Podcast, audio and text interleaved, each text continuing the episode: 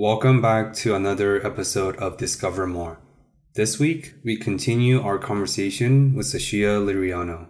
Sashia is a Dominican American chef who is a chef de cuisine at Friday, Saturday, Sunday, currently the number two restaurant in the city according to Philly Magazine. In part one of the interview, which was released last Monday, Sashia shares about her personal journey into the culinary world, so we recommend starting there for context around this week's conversation. In this week's episode, we bounce around to a wide range of food topics, ranging from recipes to recommendations to food security. Sashia explains what she looks for in a good restaurant and recommends some of her favorite places to eat and shop for groceries in Philadelphia. She also shares about her experience growing up in the Bronx and how that informs her life today, both in and outside of the kitchen. We also dive into an uncomfortable but important conversation around food insecurity. Not only is food inaccessibility damaging the health of disadvantaged populations, but it's also disrupting the food systems and cultural transitions of many communities. We both took so much away from this conversation, and we encourage everyone to reflect on the topics discussed. We hope you enjoyed this week's episode of Discover More with us and Sashia Liriano. Thank you. Hey everyone, welcome to another episode of Discover More, where we strive to accelerate the learning process together through intentional dialogues. My name is Benoit. And my name is Aiden. This podcast was built on the foundation of approachable guests, synthesized experiences, and relatable lessons that will help you grow throughout your journey. Thank you for tuning in this week. We hope you enjoy and continue to discover more.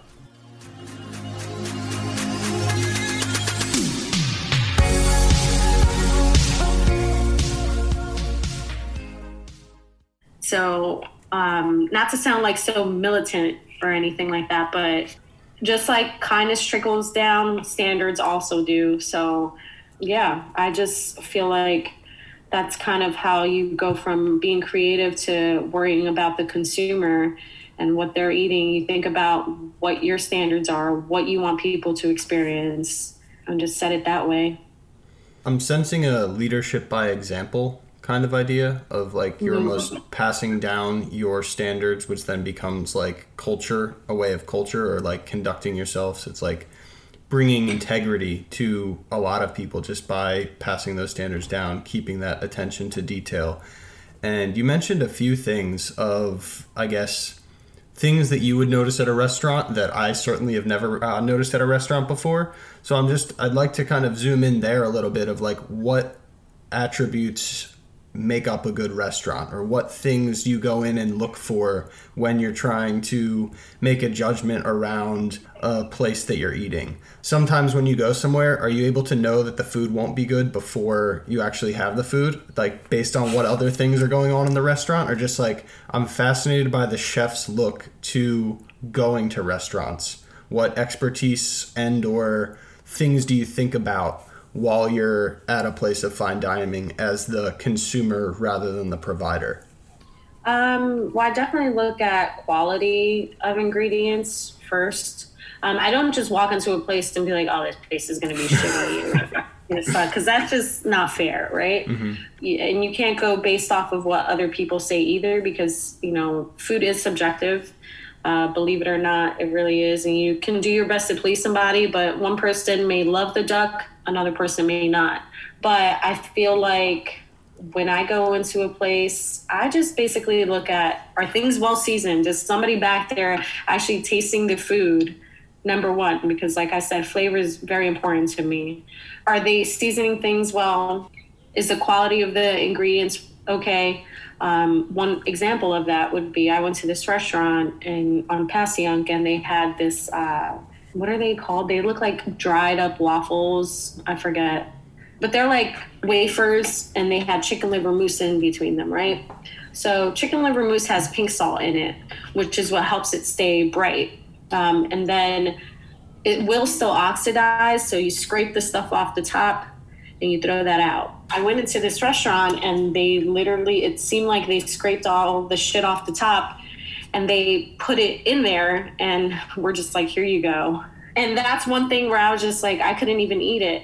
And the messed up thing about that is that no one asked me oh is everything okay? I just left it alone. I was just like you know what? Let me order something else. And then i ordered their gnocchi which had a ton of t- stabilizer and texturally it wasn't good. It was kind of like eating hot mozzarella balls. It was very weird um, and then they also sent it out without truffles. So that shows me that number one, front of the house doesn't care about what's going on with the customer. They just literally want to drop a check, call it a day. You're not asking me why I didn't eat anything or if everything was okay. Then it shows me that in the kitchen, there's no one tasting things to make sure that things aren't oxidized. There's probably some uh, Joe Schmo back there who just started cooking a year ago and doesn't understand that you can't send out oxidized chicken liver mousse, right? So pretty much it's like that's kind of like you just tell like when a restaurant isn't run well, you can tell by all aspects. You know, this restaurant, the chef is well known, but the food fucking sucked. you know what I'm saying? Like, and that's not me being competitive or anything like that because, like I said, I walk into restaurants and I just want to have a good experience. Obviously, I'm spending my money there, so obviously I want to be there. I don't go in there to just be like, yeah, I'm going to throw money at them and whatever, because you're a chef, you don't have money. you know, eating out is such a luxury. Um, so I think that that's one of the things you just like, you can tell you walk into somewhere, you can tell by the service, by the first way that somebody treats you, what kind of service you're about to get. The way that your host greets you at the door tells you a lot about how your experience is about to go. Uh, thank you for the baton of knowledge because I think once the listeners are able to listen to this episode, they now have a whole new lens of criteria they could they use of. Obviously, we don't have that professional lens that you do, but I knew the few things you mentioned, but I didn't have that encompassing list. So now when I do go into a restaurant, because like I said, I want to get my money worth. Period. Right. So if I'm going to spend fifty dollars in a Italian restaurant, I want to make sure it's fifty dollars worth of food not just the food, right. but it's experience. Like what makes food a story? Quality. Yeah, right. Like what makes food an avenue of storytelling? It's not just the looks or the flavor; it's everything.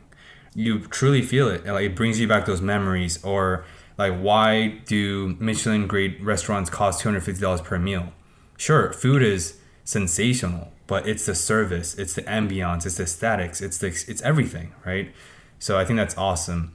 So, uh, with that being said, since you are the chef de cuisine at this restaurant Friday, Saturday, Sunday, and because like right now, I'm curious to see more specifics because like how do you yourself as the head chef, you're already the pinnacle of your restaurant. There is no more higher up you can go to besides the ownership. How do you refine your refinement process? How do you refine your craftsmanship? Because as a line cook or sous chef, you can obviously learn from chef de cuisine or you can learn from the chef that's above you. You can read books. I know you read a lot and i know you do a lot of experimentations. And i know we already talked about the balancing act between creation and consumption. Uh, this is my personal curiosity and this is like my nerdy side because i just love food. Like how do you deal with like the golden ratio between acidity the fat the protein or how do you uh, look for avenues to just get better as the head chef already? Because there's nowhere else to go because you're the top. Kind of like bettering yourself. Like for example I told myself, even though occasionally I do have a cigarette, I know that's horrible, COVID and all the things, but sometimes you just need a cigarette. So I think that one of the things is like, for me, I quit smoking so that I could be a better chef because I know it was affecting my palate, and it does. Um, when you smoke, you cook saltier, right?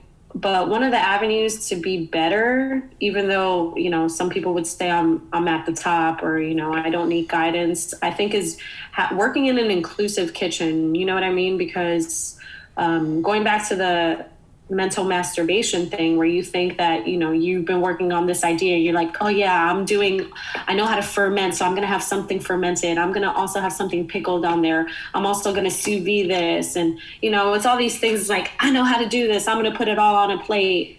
But then you're like okay sometimes you got to simplify things and just let let the ingredients do the work. You know what i mean? But i think an important thing is making making things inclusive. Like before anything goes out to a customer, every single person in the kitchen and all of the servers try everything. We take input from everybody. It doesn't matter, you know. I even ask the porters, like, what do you think about this? And they'll be like, it needs more salt. And I'll be like, okay, it needs more salt. Understanding that, you know, everyone knows what good food tastes like. Having an inclusive kitchen where everybody's able to put their input in and say, listen, this isn't that good. It's okay. And I've had the cooks aren't scared to tell me, like, Sash, this isn't very good. You know what I mean?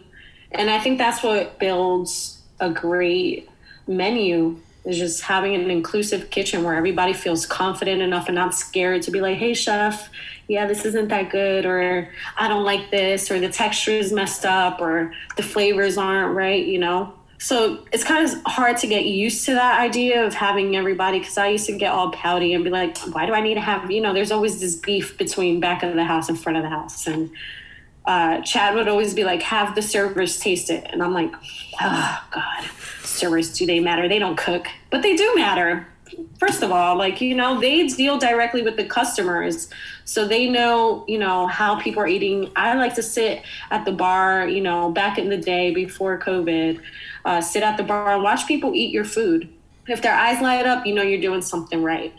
If you just see them like just they're eating, you know, you also not everyone's going to have the same reaction but you know you pay attention to those things so the servers know what's going on how people are uh, their feedback and you know all the things so yeah it matters i think making uh, your kitchen inclusive and the restaurant inclusive in all decisions most decisions uh, especially when it comes to food is very important because um, you can be so full of yourself that you think everything you do is great that you don't give yourself enough room to grow. And I feel like that's what makes everything, like everybody better. You know, it makes me better to be able to take critique from people who I'm teaching, you know? Yeah, definitely no. And it almost requires a humility, right? Of like the student's mindset being able to take feedback even from, say, a server who hasn't cooked a day in their life, but really right. like the humility of still valuing that perspective. And I think the real power for me of this idea is like not only is it better for the end customer, right? Taking more experiences together, you can kind of you know have a melting pot of ideas around what's the best for the end consumer but also internally facing it e- seems equally advantageous of everyone feels heard everyone feels that they've inputted everyone knows the ingredients or like why the dish is the way that it is. It's almost fascinating that it's both externally facing and internally facing and kind of advantageous to both sides. And it makes me curious is this is this a common practice in the restaurant industry like is an inclusive kitchen something that's unique to friday saturday sunday? What have you seen in the 19 other restaurants or kitchens you've seen in terms of inclusivity within the workplace? I'm trying to look at this list and no. Kind i've never rarity. experienced a place where where your voice is like it's okay for you to talk about your ideas and say, "Hey, chef, I, I, I was reading something like even if you are well informed, even if you have all the ratios, the percentages, all the things." Like I've had chefs be like, "Oh, you think that's cool? Yeah, yeah, go go do it." Like just kind of tell you to fuck off, right? Um, it's very discouraging, mm-hmm. right? And it makes you feel like, okay, well, you know, I guess I'm not good enough to for my ideas to be heard. And I really love the fact that even just this week, one of two of the line cooks who love each other, Yosti and and Jesse, those are my girthy boys. Um, they are so awesome and they're young, but they're so they just like listen. You know, it's it's easy to teach them and I get feedback from them all the time. Like Jesse, I ask Jesse all the time, how does this taste? And he's like, it needs more salt. And I'm like, okay, I didn't think it did, but it probably does. But I trust him enough to know that, you know, he knows what we cook like. So maybe I haven't drank enough water or I've been, you know, and I might not season something correctly. And I'll be like, Jesse, taste this, right? He feels confident enough to to be like, yeah, this isn't right. You know what I mean? So um, there's that. And then him and uh, Yost were like trying to buy this food truck from Craigslist. It ended up being a scam, but it was kind of funny. I mean, it's sad because it's, you know, maybe they're like, oh, damn, we really wanted to do this. But the fact that people feel confident enough in a kitchen where I work at, where I'm like helping lead people along with Chad, where people feel confident enough to be like, I could venture out on my own. I'm good enough to go go do this, which is something that it took me a long time to get there. You know, and these guys have worked at, I think Jesse's worked at one other restaurant besides Friday, Saturday, Sunday, and Tim has worked at two. And it took me 19 restaurants to get to where I'm at mentally to feel, you know, confident enough to feel like, you know, maybe one day I could do my own thing. And I have India Rodriguez doing her own thing, starting her hot sauce line. We're going to do a pop up at Herman's at some point when she gets her nutrition facts right. Uh, the fact that Tim and Yost, you know, wanted to buy a food truck and do their thing and asked me to help them with food cost stuff.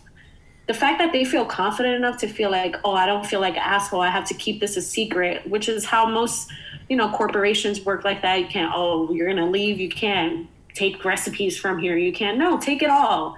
Just don't directly copy it, but take it. You know what I mean? Like, just venture out on your own. And that's the goal because you can't, like, to believe that somebody's going to work for you forever is like such a jerk mentality. It's like, no, you would never be anywhere else besides here. Like, that's just ridiculous. And it's just like, I've worked at places where friends, or where I've been told, oh, if you quit, I'm not giving you a reference. Like, isn't that insane? But it's a real thing. Um, so I think that yeah, the the work environment changing and stuff like that is really like you see it, and that makes me really happy that everybody feels good enough about talking openly about what they want to do with their future. They don't pretend that they're going to be working with you forever it's just it doesn't make any sense. So yeah, I don't even know if I answered the question. Yes, yeah, I think spot on. I think a lot of the stuff you talked about reminds me of an idea we've talked about with one of our prior guests who was a ma- uh, manager at where Ben used to work, and he introduced the idea of transformational versus transactional relationships. Like I think not just in restaurants, but almost America and like you know work culture in general, it's very transactional. Of you know this person works for this person and very like a linear relationship of one person's doing the work, one person's doing the leadership. But this almost seems transformational, and you're empowering these people to be able to do things on their own, to believe in themselves, and then thus, A, they have high regards for you if they end up doing their own thing and like creating that relationship down the road. But even if they stay internal, they can show up for you better, right? It's creating like a win win relationship between the two different people. Um, so I definitely just want to point out kind of the power of that, just that transformational dynamic between seemingly an employee employer relationship, but really how that can benefit both parties. Yeah, well said, uh, Aiden. So I just wanted to make a quick comment on what you said, um, Sashia, about uh, your story with your balancing act. I hear a sense of and the theme of ownership a lot, right? Is it's truly incredible what you can see and what the kitchen culture and the work culture could shift and change and evolve once you instill a certain level of ownership, which is what you did. You gave the gift of ownership to your line cook, to your servers, for them to be not just openly criticize you, but also give you feedback. And you were very receptive towards that. And that's very evident through your personal as a human, but also the characteristics of your leadership. And another two saying and two quotes kept popping in my mind throughout this entire episode for the past near two hours of conversation is that we don't know what we don't know. Like you don't know what if someone's cat passed away or if someone's dealing with cancer or if there's a lot of issues that's being in the back burner of their mind because people come to your kitchen to work, right? It is your kitchen, it is a work setting. And then another thing that came to my mind is outside of everything we know is everything we don't know. These two sayings are very obvious, but if you truly unpack what it means, it's very profound. Is outside of everything we know is everything we don't know. What that means is aside from the persona, aside from the the conversations you have during your 13 hour workdays about the ingredients, about the platings, about the delivery, if you don't ask about them, you're not going to have any idea what sort of mental health or what sort of inner realities your team members and your your chefs are dealing with unless you ask. But you have this very open and receptive and very almost maternal and nurturing aspect to your feminine energy and your feminine leadership style that encourages that so that you can expand your horizon of what you know. Because the more you know, the less you don't know, right? Especially with the culture that you're trying to cultivate along with Chad. So I just want to make that comment because it's very evident the sort of feminine leadership that shines through and which makes your kitchen amazing. Um, I just want to say one thing before we move on to um, any other questions. I wasn't always uh, this kind of person. Like, I've had people walk into kitchens and be like, oh, she's a chef here. No, no, no, I, I don't want to work here because I was such a little bitch before. Um, and that's because I had leaders who were teaching me to be mean and uh, not mean necessarily, but like to be so stern when you don't care about this person has a sick kid and they can't make it to work, and now I have they're like Sash, go fire them, or Sash, uh, go tell them that they move too slow. You know, like treat people like machines. You know, um, and although there is a a need for you know for people to work in a in a accelerated manner in restaurants. Um, like I feel like a lot of it gets lost in like just treating people with humility and like letting people be human. Um, but I definitely wasn't always like this. It was definitely a journey to get here. So I don't want to pretend that I've always been like this because I wasn't. I was definitely a nightmare at some points in my life uh, as like my first management jobs and stuff like that. So. Yeah, and it, but it's clear you're kind of taking on those lessons and embodying that transition. I think you know, everyone goes through a bit of a process in terms of learning those lessons, and it's clear that kind of the lessons that you learned from leadership above you is allowing to inform uh, the type of leadership lessons you're passing down, right? We almost become our environments in a lot of ways, which I think your story really speaks to elegantly. And one of the places that I'd like to go next in terms of topics is a bit more food centric. Uh, specifically, I'm fascinated with nutrition and its relationship with public health, just like the food industry as a whole. You mentioned the importance of food quality as well as food costing in relation to helping out with the food truck. But what big ideas do you think about when it comes to food quality, specifically around the food industry as a whole, right? Kind of like paying top dollar for higher quality ingredients versus not to say where to cut costs, but like how to balance the way that obviously higher quality food costs more money in terms of like the restaurant management lens. Just big ideas around food quality and the food system as a whole. Uh, yeah, um, that's a good question. So I feel like in terms of balance, balancing food costs and labor costs and all of those things, I think that you know you cut costs where it doesn't really matter or it doesn't make a difference or i want to say i think that some of the best meals that i've had have been the most simplest of foods. When you're able to do less labor and uh, just focus more on giving people what it's supposed to give like uh, you have a, a dessert and you have three ingredients on there, but they're all so well executed that you don't have to have somebody in the kitchen prepping for two hours for this one dish. You know what I'm saying? So I think that some of the food costs comes to that point. Like, you know, I feel like you become the best chef when you're able to keep things simple and not do so many things on one plate and just be able to still provide that experience that you want to do even by having all those different things on one dish I think that there's a lot of food insecurity in the US. I mean, everywhere really.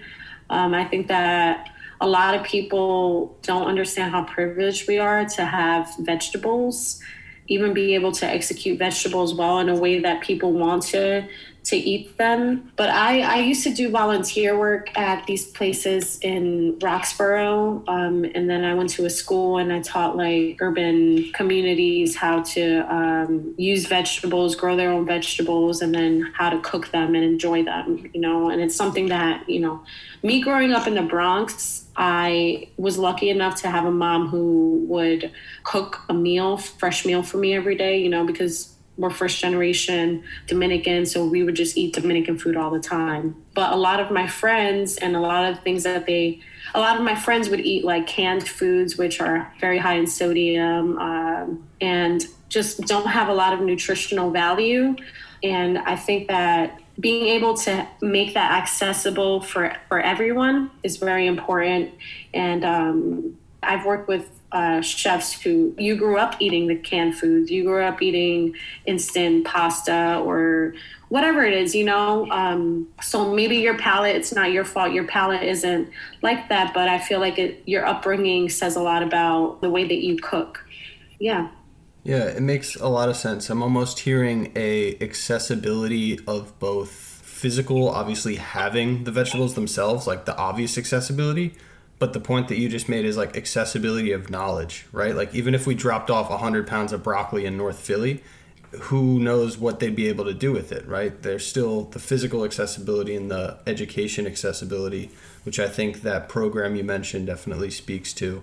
And one of the ideas that I've been thinking a lot about, specifically in terms of food insecurity, is I almost feel that food represents the ultimate duality in terms of for me I've haven't seen anything bring people together more than food but also mm-hmm. drive people apart more than food like in terms of food inequalities and how different how much of a significant role food insecurity plays like it almost widens all gaps widens the economic gap widens the racial gaps of just if I was existing on McDonald's and Burger King for most of my childhood, I would not be the person that I am today. But I'm just really intrigued as to what might come up. You can take it in any which way that you want of either the lens of food bringing together, which a lot of the things we've talked about previously speaks to, but also the idea that we just brought in of food insecurity, and that might tie in your Bronx experience, but really the balance of food bringing people together and driving people apart at the same time.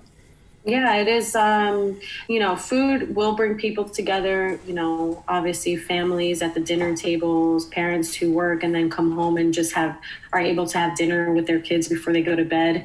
But uh, I think with food insecurity, I wouldn't say that that's necessarily something I've experienced personally, because my parents, you know, always did their best. And not that parents who experience food insecurity like their kids or whatever aren't doing their best but you work with what you have what's accessible to you.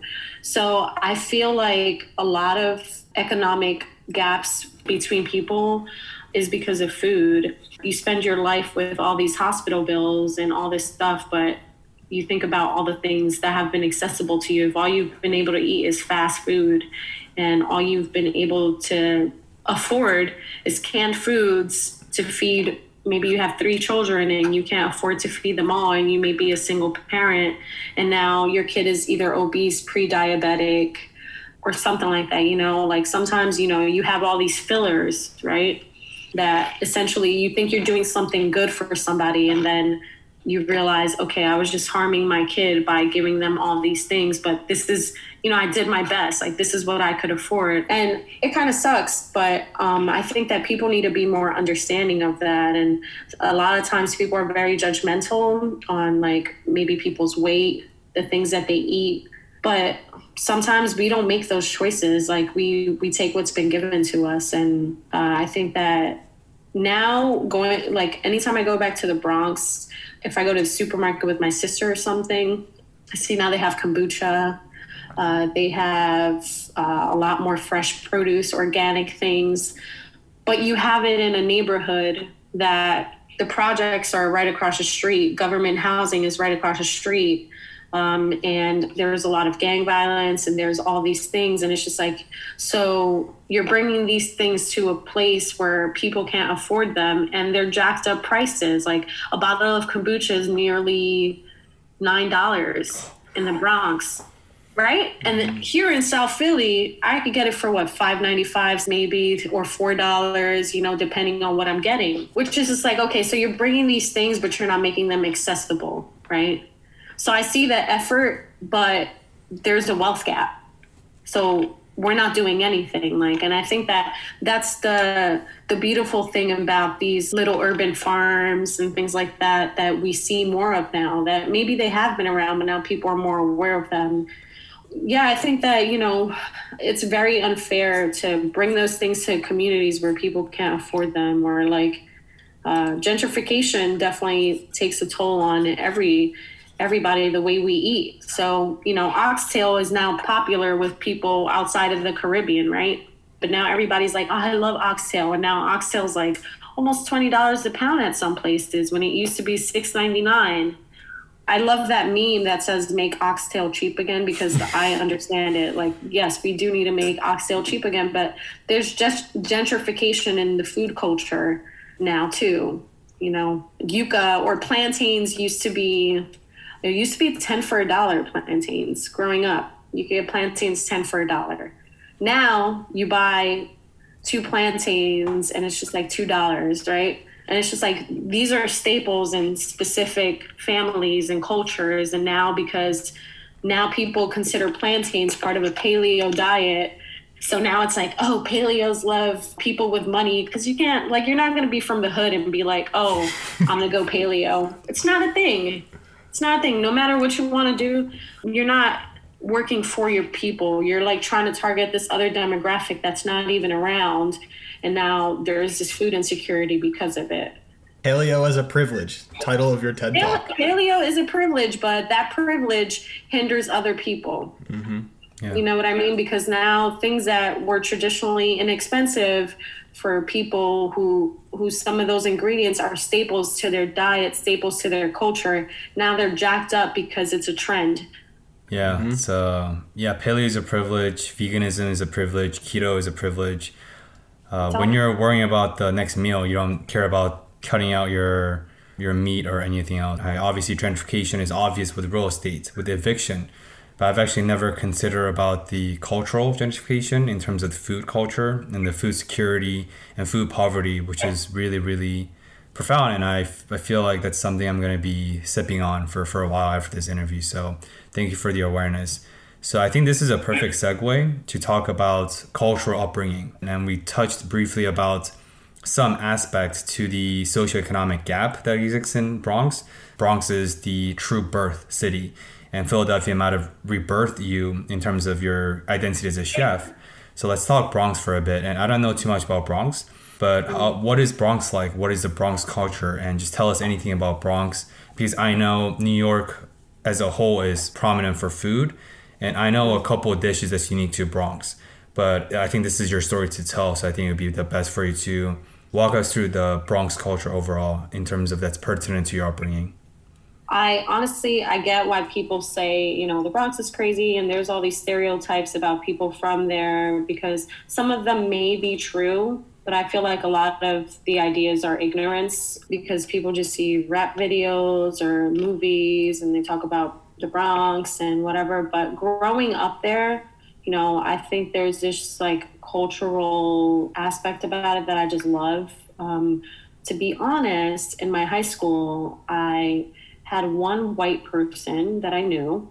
A lot of the people in the Bronx are minorities. They're either black, Asian, Hispanic, and some Indian. Um, I honestly, I didn't meet a white person um, until like maybe my senior year of high school. And then I also met another person when my father got me the job at that bakery that I worked at in uh, Long Island City.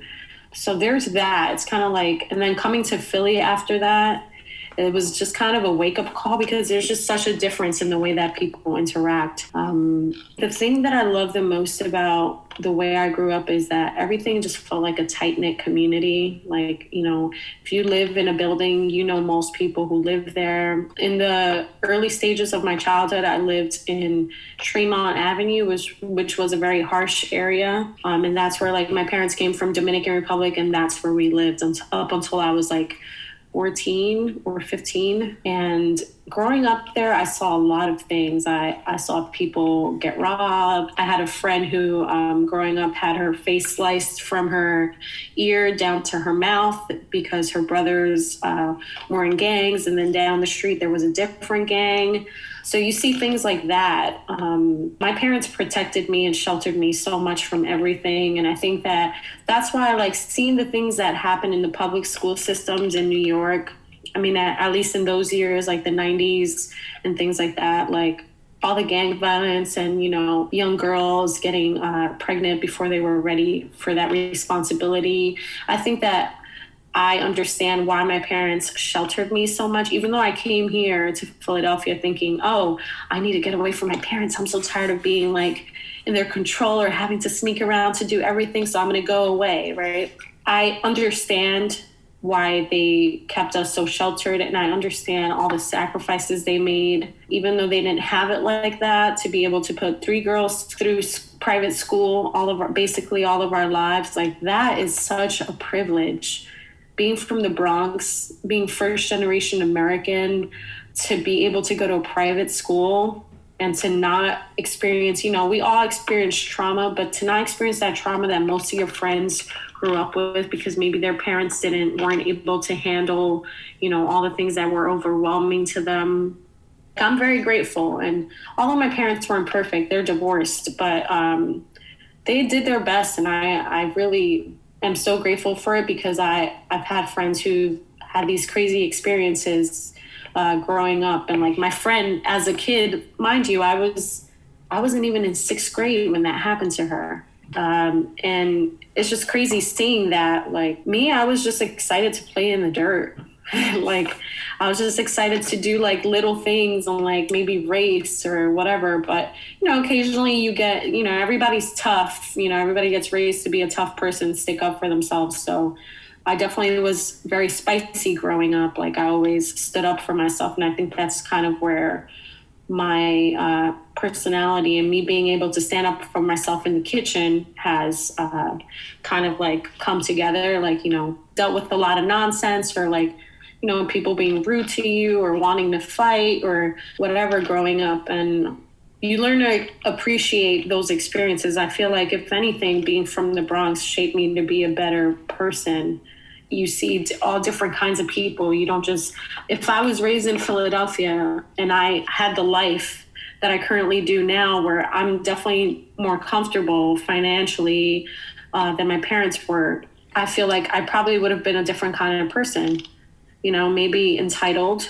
or something else. And I feel like that's, I get my humility from the Bronx, you know, I do because you, you see poverty, you see different kinds of people you know you you feel like it's normal to have minorities around you. You don't grow up with these crazy biases. Although we all grow up with biases like i feel like sometimes you know ignorance is bliss right? So we we see it we ignore it and then as an adult you finally decide to acknowledge and you realize okay so i was kind of taught this but i'm gonna choose to be different. But i think the bronx like growing up there uh, besides the you know the gang violence and growing up with friends who were in gangs uh, as well even though we went to catholic school together it's crazy. But you know it's something that happens. You know you grow up with your neighborhood kids your parents try to do their best but you go your own way. I think it's definitely something that shaped me for the better. Like i really appreciate being from there. Yeah and i, I feel like it's definitely been part of uh, what made me who i am today yeah, uh, I love your sense of gratitude, and I think your humility and gratitude are both sides of the same coin, right? Because without the gratitude, there wouldn't be humility, but without the humility that came from like the Bronx, that wouldn't be the gratitude. And I think we often talk about the relationship between pain and purpose. It's often the deepest pain that gives us the greatest purpose, our greatest lessons, our greatest growth. And that's why we want to view everything in hindsight's lens. And it's awesome that you can even reflect upon those challenging adolescent years in Bronx, although you are personally sheltered from that. But that doesn't take away the traumatic experience. Just from seeing your friend who got her face sliced open as a sixth grader, I can't even imagine what that feels like.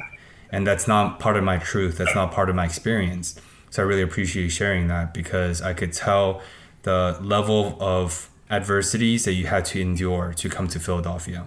And with that being said, so Philadelphia is a city of fine dining and a city of brotherly love, but most people don't know the former. Obviously, the brotherly love is famous, but most people don't know Philadelphia also is. Um, it's literally the one of the best cities known in the U.S.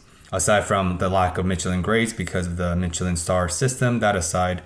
Uh, but why Philadelphia? Because New York is an amazing state that also has amazing encompassing cuisines. You know, LA another great city, one of the best fine dining cities in the world. Obviously, the cost aside, you could have taken a bus to LA or whatever. I don't know what the situation was, but like, why Philadelphia? What about Philadelphia that called your name from Bronx aside from, oh, let's leave my parents? Okay, well, I'm just going to be frank with you. The only reason I came to Philadelphia is because I had two older cousins who one of them went to Arcadia and the other went to Cabrini College. They were like my older sisters, and uh, you know, my mom was like, "You have to go to college. You have to do this," and I was like, "Okay, well, everybody else went to Philadelphia, so I'm going over there. Well, Pennsylvania, so I'm going over there too." And that's basically how it how it started. I mean, I went to see a bunch of culinary schools in New York and all that stuff, uh, and I was like, I'm not staying in New York. I need to go away. But my mom wanted me to go away because that's like a thing. Like it's like a thing of pride to be like as a parent. I mean, from my understanding, to be like, oh yeah, my kid went to go study in Pennsylvania, or my kid went to go study in another state or something. You know, I'm not sure if that's the case for everybody, but for my parents, uh, that was a thing that's really the reason why. And then the only reason I stayed here initially was to hold on to that relationship that I thought was really going to go somewhere. But um, after that relationship was over, I felt like I was doing so well. And I said, you know, this isn't just because that relationship is over, doesn't mean that I'm going to give up everything and move back to New York just because that didn't work out. And that's how I ended up in Philly. And I just like kept doing well. I felt like, you know, I was on a roll um, so I just kept kept it moving. You know, that's why I'm here. Um, so for you, obviously this is a speculation, but just from that, like if you were to open your future restaurants, do you see it in being in Philadelphia, the city of rebirth, or do you see back in Bronx or your hometown, New York? That I constantly go back and forth on. Um, I love Philadelphia. I've grown to love it a lot, but I feel like New York is kind of oversaturated. I feel like maybe you know it's possible to get lost in the mix.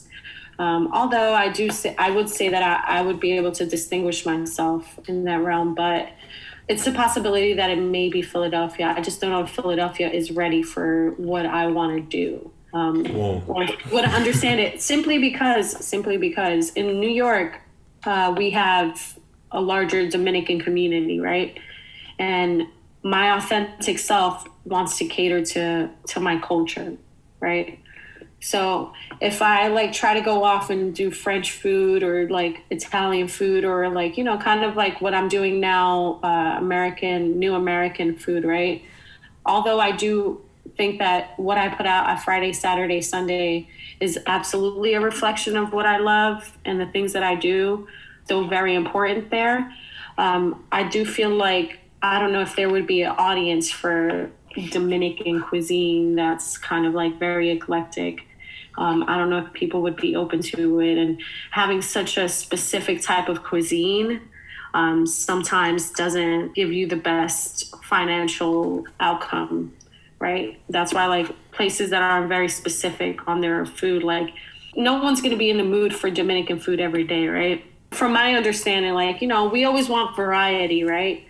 But if you have a community a large community of people then you have your your people who want to come try that food rather than you trying to convince people oh this is good that's where my debate is um, even though I feel like people who dine out in Philadelphia are pretty open um, to trying new things from what I've seen, but I don't know, it's still something that I'm trying to figure out, to be honest.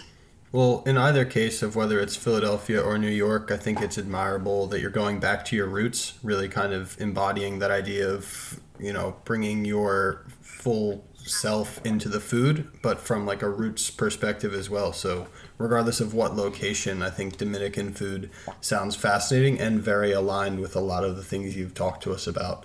I guess in that note, I'm definitely curious around Dominican food because I think I've had it a handful of times, but I still just would love to hear the things that make it unique, any specific recipes or like dishes that you think really stand out from Dominican cuisine. Just, you know, you can put your chef's hat on for a little bit if you want and uh, really just educate us and the people about Dominican cuisine. Well, there's a lot of history in Dominican Republic we have so many different like influences in our food. It's weird, but we have Chinese Dominicans, we have Lebanese Dominicans, um, we have obviously African influence, we have Spanish influence based on history and the people who have come there. And it's all very interesting to me because I feel like even though I was saying that Dominican food is so specific, and there's uh, there may not be the audience for it in Philadelphia. There's such a wide range to what you can do.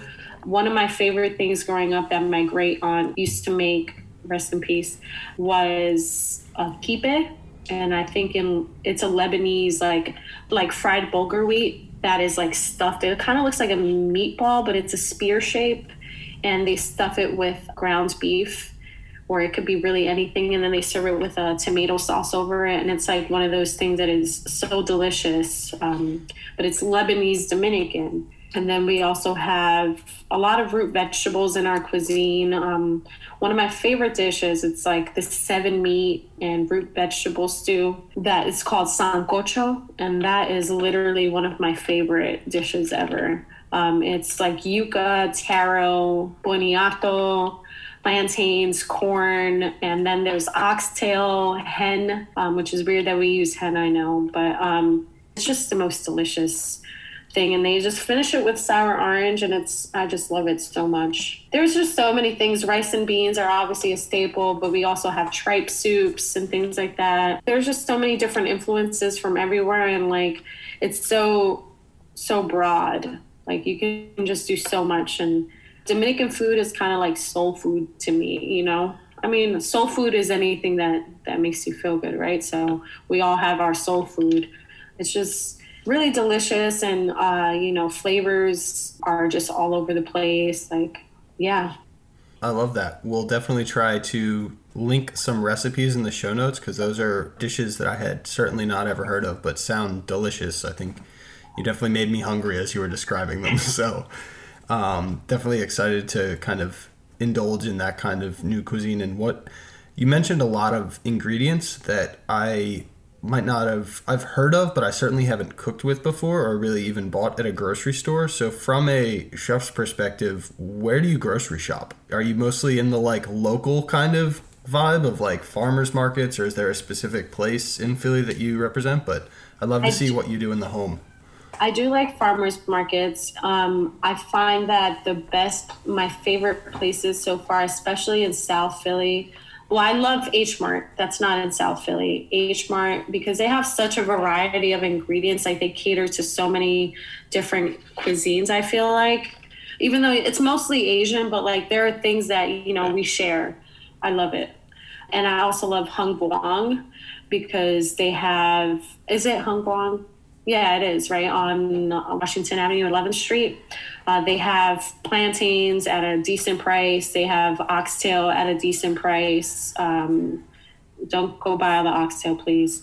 Um, yeah, like they have pork. They have all the things like pig feet trotters, things like that that you want to use. Um, you can definitely find ingredients that you use in a Dominican household there, and that that brings me comfort because I mean we also have the like Mexican like paisanos and stuff like that Mexican supermarkets and stuff like that. But I feel like Acme is like kind of like where like food insecurity thing. Like I see it there where you're like plantains are so expensive, yuca is expensive.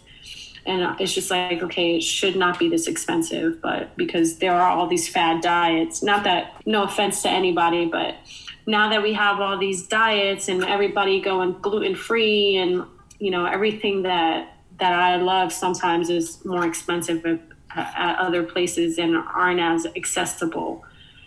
Awesome. So um, by the time this episode is out, we'll be fully vaccinated. So let us know if you you know want to host a dinner at your place. We'll provide. We'll bring the ingredients. we'll bring the wine. We'll bring the whiskey. You name it. We'll bring it. Absolutely, whiskey, whiskey, please. uh, I, am uh, we both love whiskey, especially Japanese whiskey. Uh, but obviously, jokes aside, yeah, that's there's just so much things, and I think we obviously have uh, listeners and audience all around the world, but we do have a lot of Philadelphia listeners, and I truly believe that this episode is so informative in a very vulnerable way, but also very entertaining way, because like we talked about, Philadelphia is a city of fine dining, and Philadelphia is comprised of so many foodies, because food is one of the trifectas that bring people together, like we alluded to over and over again, right? We got food music, and sports. We do think food is the top of the pyramid that has that power of unity. Of course, the food security aside. Um, Sashia, we've talked so much today, and we truly appreciate such an encompassing conversation coming from your own vulnerable upbringing with some of the just horrific injustice and sexual harassment you received at workplace and now the uprising I view as like a phoenix, as a, this new amazing professional, and currently as a chef de cuisine. And we definitely have enough for the listeners to sip on for a while. So we thought we would like to, you know, as we're coming to a close with this episode, we want to pitch you with the question that we always ask. So since mentorship has such been an important pillar in your personal and your professional life, and more importantly now, you as a leader of your kitchen, you as a leader of your restaurant at Friday, Saturday, Sunday, if you were to open up a mentorship program, what are some of the big pieces of advice that you like to instill to younger aspiring chefs maybe your own line cooks or just the next generation who one day could achieve what you have done. 13 years of hard work that you've put down. What are some of the big pieces of advice you hope to instill? I think one of the things i just want to say real quick is uh, anyone who's getting into this industry and wants to be wants to be a chef please make sure that you are passionate about it because if you're not the hard work the hours the headaches are, is not going to be worth it I just want to say that one of the things personally, well, some of the things that I personally found that I felt like I wish I would have had and needed the most, and I would include in a mentorship program, would be telling people to make sure that they build meaningful relationships with people as they come along. Like, not everyone has to be a coworker or just a boss or whatever. Like, if you see that that someone is being open with you, like just absorb that opportunity and allow yourself to be vulnerable because you can miss out on so many great relationships. Um, and sometimes, as a chef, you need somebody to run to and just like who's just going to listen. For women who want to be chefs specifically, I definitely want to say don't uh, be discouraged by the way that you know you may be treated or the things that people say to you or you know don't be discouraged by your lack of femininity that's allowed in the kitchen. Don't worry so much about having your emotions in check all the time for men and women. We all feel the same right? So i would say you know women you know we don't get to to wear makeup in the kitchen. We don't get to wear jewelry uh, we don't get to get our nails done and do all the things that you know help us feel good about ourselves. Like there are many things, but those are some of the things that you know. Sometimes I wish I could like be all girly and stuff like that, but you know, allow yourself to be feminine in other ways, which you know comes to like tapping into your motherly instincts or whatever your nurturing instincts. Allow yourself to just be free, keep your integrity up, just make sure that everything that you're doing, you're investing 100% of yourself into so that you can always enjoy the fruits of your labor. You know what I mean? You can always say you put out your best. Um, so that's what I would say to younger cooks. Just if you give your best, you're going to feel good about yourself and you're not going to be, be all weird at work. So we love that. Excellent advice. I feel like it really reaffirms a lot of the ideas that we've talked about today. I think that idea of human first and feminine leadership really beginning with the human of the coworker in mind really comes up with that advice as well as what we talked about. So really want to just acknowledge you just for the way you kind of brought us into your life today with this conversation and then of course the great food that you're bringing to philadelphia. Kind of as we're beginning to close we like to pose the question around discovering more. And the idea there is you challenging our audience to discover more about something, as well as a personal challenge from us to you, where you're welcome to share with our audience. You don't have to, but what is something in your life that you'd like to discover more about as well? I would personally like to tap more into just continuing to work on mental health. I feel like that literally can be so life altering, getting that in check and figuring things out and giving yourself the opportunity. You know, we talk about the sustainability of food and, you know, of fisheries and uh, vegetables, all the things and farms. But we need to work on like our personal sustainability. Like, how are we going to keep ourselves running? How are we going to like constantly be a better version of ourselves? How are we constantly going to be able to recycle the things that we're doing and give things back into the world. So for me, that's something that I, I want to constantly work on. And I think that if other people work on that too, and I know this sounds preachy again, but like you get what you give. And if you keep giving people kindness, then everybody else will be able to experience that as well. So I also really would like it if people kind of focused a little bit more on food insecurity as well and like gentrification of food systems and all of that um, because it's so important to understand poverty and understand why people who aren't financially stable are often uh, challenged when it comes to their health. Um, it's not necessarily their fault. We all make our decisions as to what we put in our body, but sometimes we're not given those options, and that's the truth.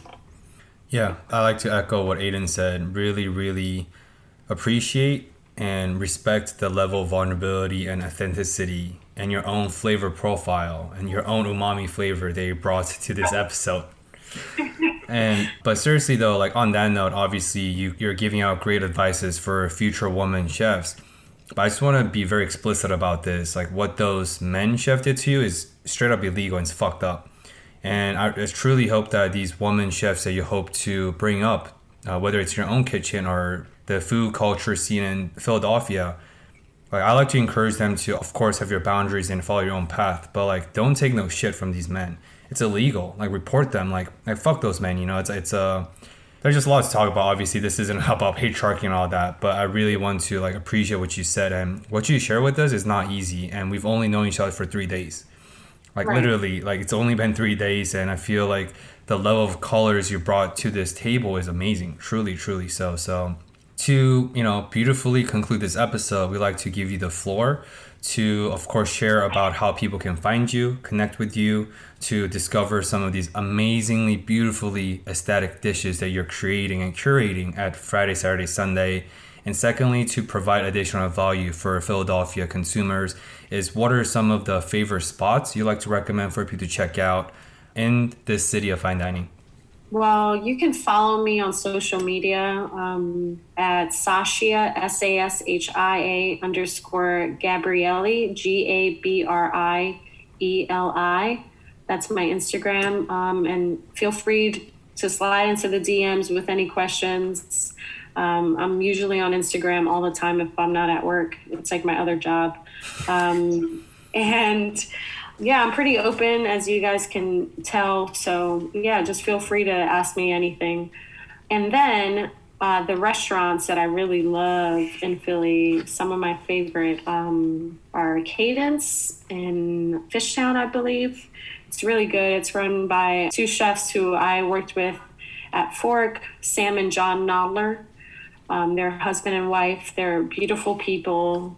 I don't want to say that I have like very close friendship with them, but I like them a lot. They're just really nice people and like their aura is so great. I love their food is really great. Um, I'm pretty sure the food that I was cooking, besides it being Eli Kulp's at Fork, it was also Jon Nodler and Sam was the pastry chef there. If you guys look them up, you'll see all the things that people have written about them. They're great. Another chef that I admire and is a good friend of mine is Chris Kearse.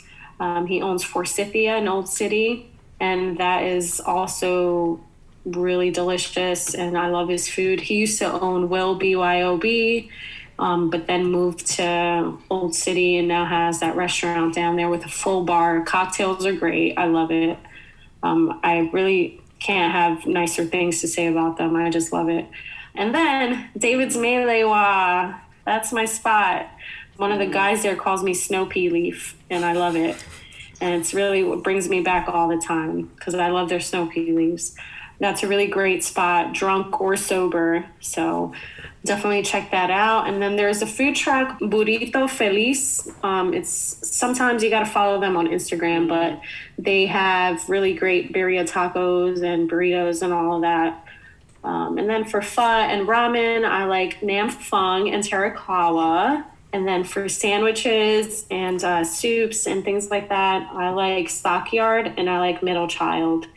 Uh, those are both great. That's my list. Amazing. Yeah, thank you for sharing. We will definitely plug your list in the show notes and just provide all of the reference points for our listeners, as well as your social media and contact information. uh, for their reference if they want to reach out. So thank you so much for being on the show today. We have a lot to kind of think about, unpack. I know I'll definitely be reflecting on this conversation for weeks to come. So thank you so much for joining us. Thank you for having me. Yeah, and to all the listeners out there, as always, truly thank you for joining on this train with us this week. And we hope to see you again and continue to discover more with us next week. Thank you. Thank you for listening to another episode of Discover More. We release a new episode every Monday on Spotify and Apple Podcasts, and would really appreciate if you have subscribed and shared this with your friends. We hope you enjoyed this episode and join us next week in the journey of discovering more through intentional dialogues.